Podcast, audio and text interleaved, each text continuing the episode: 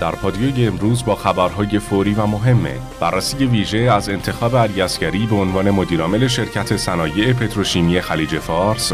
زمان اجرای آزمایشی طرح بنزین. پیشبینی قیمت مرغ با حذف ارز ترجیحی. عدم خرید میوه توسط مردم. خرید طلای دست دوم با مالیات بر ارزش افزوده. آتش سوزی در پتروشیمی شازند. شرایط تحویل واحد به مجردان در نهضت ملی مسکن. آتش سوزی یک برج مسکونی در تهران. دیدار امیر عبداللهیان با معاون سلطان عمان. نشست اعضای برجام آمریکا بدون حضور ایران. حضور تروریست هایی از خاورمیانه و افغانستان در درگیری های قزاقستان. بیرون کردن نیروهای روسیه از قزاقستان. تحریم روسیه توسط آمریکا. دیدار وزیر خارجه طالبان با احمد مسعود در تهران. حضوری شدن آموزش دانشگاه ها از بهمن و واکنش وزارت بهداشت به فروش کارت واکسن در خدمت شما هستیم. یه سلامی ویژه و پر انرژی خدمت تک تک شما پادیویی های عزیز. امیدوارم حال و احوالتون عالی باشه. من سعید مهرالی به همراه همکارم سرکار خانم فاطمه سادات حاج سید جوادی امروز شنبه 21 دی ماه سال 1400 همراه شما هستیم. منم سلام عرض می کنم خدمت شما آقای مهرالی و پادیویی های دوست داشتنی. امیدوارم امروز رو هم با آرامش و سلامتی سپری کنید. خیلی ممنونم. خب بریم سراغ خبرهای امروز. خانم سید جوادی روزنامه آفتاب یزد با تیتر دوربین مخفیه یه گزارش کوتاه و جالبی رو زده از انتخاب علی عسکری به عنوان مدیرعامل شرکت صنایع پتروشیمی خلیج فارس. اگه موافقین بررسی امروزمون از این گزارش باشه. بله حتما. بفرمایید شروعش با شما. بله. طبق گفته آفتاب یزد انتخاب علی عسکری رئیس سابق رسانه ملی به عنوان مدیرعامل شرکت صنایع پتروشیمی خلیج فارس خبری کوتاه و عجیب بود. فکر می‌کنم علی عسکری جایگزین جعفر ربیعی شده. درسته؟ بله درسته. حالا خانم سید جوادی جالب علی عسکری کسیه که زمان ریاست اون در صدا سیما بیشترین انتقادها متوجه صدا سیما بود. تا حدی که یکی از رسانه ها درباره عملکردش بر صدا سیما نوشته بود در دوران ریاست آقای علی عسکری نقدها به دولت وقت به اوج رسید و مواضع سازمان تندتر از هر زمان شد. نگاه برنامه های صدا سیما در شبکه های مختلف در اواخر دوران ایشون نسبت به دولت به جایی رسید که مجریان رسانه بدون نگرانی مستقیما هیئت دولت و شخص رئیس جمهور رو مورد خطاب و تذکر قرار می‌دادند. حتی در هفته های پایانی کار دولت دوازدهم در موردی خانم مجری در برنامه زنده خطاب به دولت وقت گفت بهتر زودتر بساتتون رو جمع کنید و برید. یکی از انتقادهای وارد شده در اون زمان به علی اسکری انتصاب بعضی از خیشانش در مدیریت‌های بالای سازمان بود. افرادی که حتی سابقه رادیو و تلویزیونی هم نداشتن. از همه مهمتر اون که بررسی سوابق علمی و اجرایی آقای علی عسکری در حال حاضر نشون میده که ایشون هیچ ارتباطی با حوزه پتروشیمی نداره. از همین رو سوال اصلی اینه که بر چه اساسی این انتخاب صورت گرفته؟ حالا این خبر انتصاب علی عسکری به عنوان مدیرعامل شرکت صنایع پتروشیمی خلیج فارس به سرعت در فضای مجازی منتشر شده و باعث واکنش های زیادی در بین کاربران شبکه های اجتماعی شده. اگه موافقین چند تا از کامنت ها رو بخونیم. بله حتما. یکی از کاربران نوشته عبدالعلی علی عسکری پیش از ریاست بر صدا و سیما سالها در بخش‌های مختلف این سازمان مدیریت کرده بود و مثلا با فضای کار در اون آشنا بود. حاصل کارش در مقام ریاست رو دیدیم. حالا یک باره مدیرعامل یک شرکت پتروشیمی شده. واقعا ممکنه موفقیت خاصی برای این شرکت رقم بزنه؟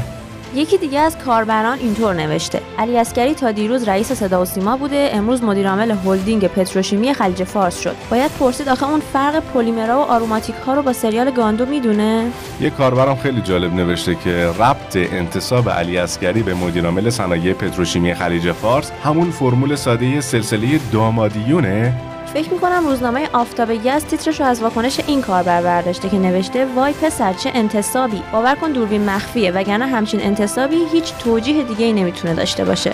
آخرین کامنت هم که می‌خوام بهش اشاره کنم اینطور نوشته شده. هر چقدر در کارنامه آقای علی عسکری جستجو کنید کوچکترین تجربه در مورد صنایع پتروشیمی پیدا نخواهید کرد. معنی شایسته سالاری رو هم فهمیدیم. و اما بریم سراغ اخبار داخلی. هوشنگ فلاحتیان معاون برنامه‌ریزی وزارت نفت در خصوص زمان اجرای آزمایشی طرح بنزین گفت شرکت ملی پالایش و پخش فراورده های نفتی ایران در حال تهیه زیرساختهای لازم برای نرم افزاری و سخت افزاریه. هر زمان که این زیرساختها آماده بشه اجرای طرح بنزین برای همه انجام میشه. اما اینکه شروع اجرای طرح آزمایشی بنزین دولت اوایل بهمن باشه یا چند روز دیگه در حال بررسیه. امیرآبادی فراهانی نماینده مردم قوم در مجلس در رابطه با پیشبینی قیمت مرغ با حذف ارز ترجیحی اعلام کرد. پیشبینی دولت اینه که با حذف ارز ترجیحی سال 1401 قیمت مرغ 60000 تومان میشه. اما ما در مجلس قیمت مرغ رو 80000 تومان پیش بینی کردیم.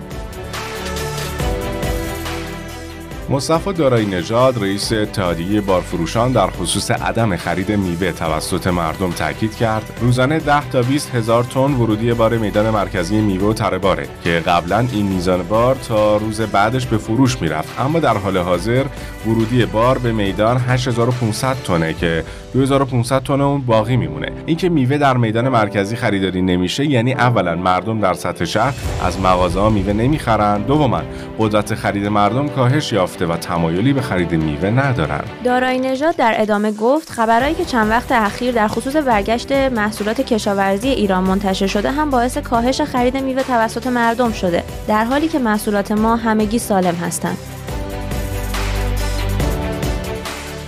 کشتیارای نایب رئیس اتحادیه طلا و جواهر تهران نسبت به خرید طلای دست دوم با مالیات بر ارزش افزوده گفت با اجرای قانون جدید مالیات بر ارزش افزوده خرید طلای دست دوم به صرفه نیست. بنابراین در درجه اول مردم می‌تونن به جای طلای دست دوم طلای نو خریداری کنن و در درجه دوم سکه برای سرمایه گذاری بهتره.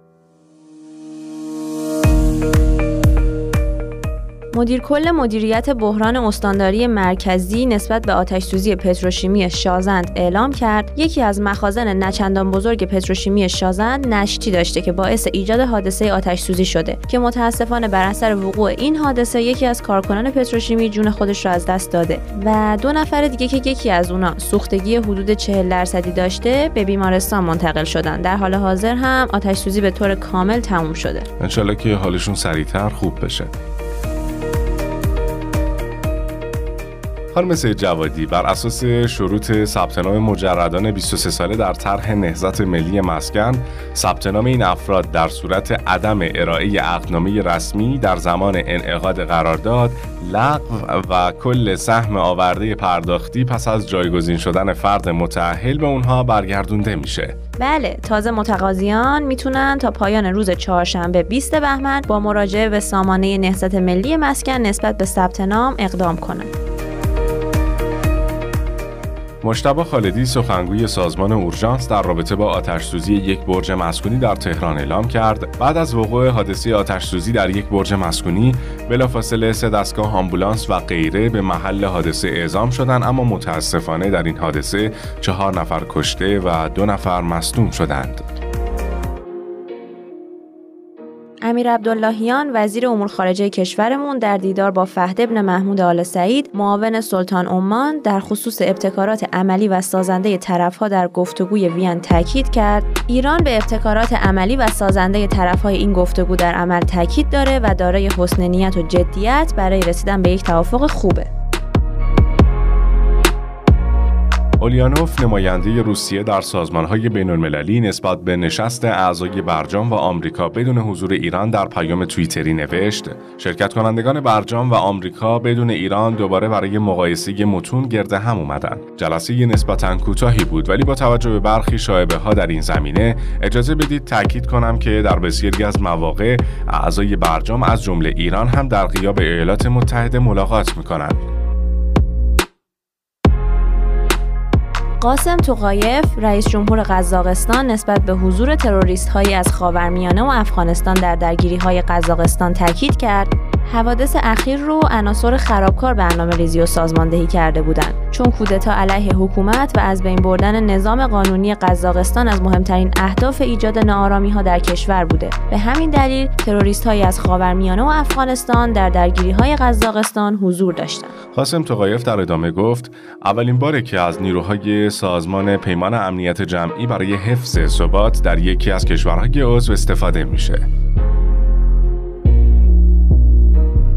کاخ سفید در خصوص بیرون کردن نیروهای روسیه از قزاقستان اعلام کرد. بیرون کردن نیروهای روسیه بعدا برای مقامات قزاقستان کار خیلی سختیه. پوتین رئیس جمهور روسیه هم در این رابطه گفت نیروهای سازمان پیمان امنیت جمعی تا زمانی که نیاز باشه در قزاقستان میمونند.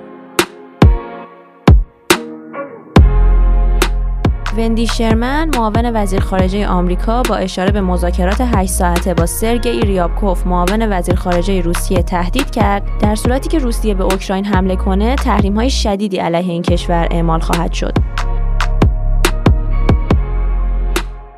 امیرخان متقی وزیر خارجه طالبان با تایید دیدار با احمد مسعود و اسماعیل خان در تهران گفت در این دیدار به احمد مسعود و اسماعیل خان اطمینان دادیم که می‌تونن بدون هیچ نگرانی به کشور خودشون برگردن.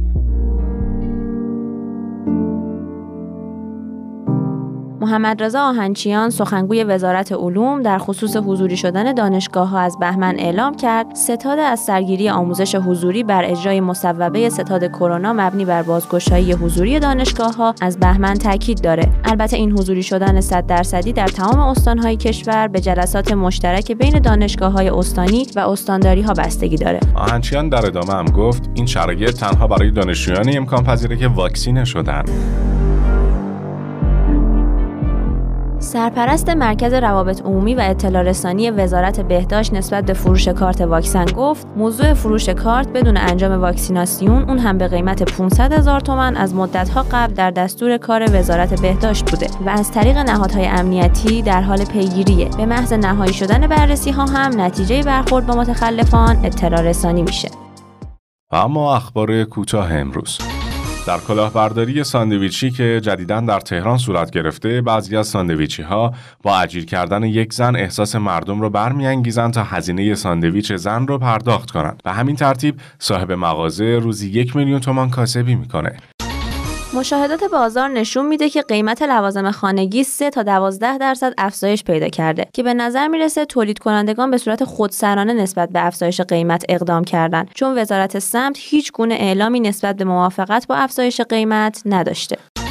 طبق اعلام سجادی وزیر ورزش و جوانان هنوز فرصت استینافخایی برای جلوگیری از حذف استقلال و پرسپولیس از لیگ قهرمانان آسیا باقیه و مشکل گلگهر هم حل میشه علی باغری مذاکره کننده ارشد جمهوری اسلامی ایران ضمن رایزنی با انریک مورا با نمایندگان چین و روسیه و همچنین مذاکره کنندگان سه کشور اروپایی هم به صورت دو جانبه و چند جانبه به گفتگو پرداخت.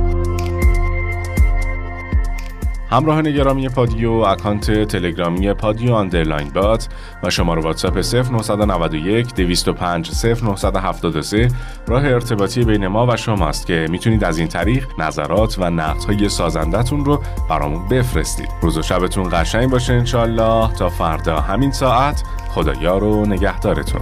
خبرهای امروزمون هم تموم شد. ممنونیم که تا آخر برنامه با ما همراه بودین. پیوسته دلتون شاد و لبتون خندون. خدا نگهدار.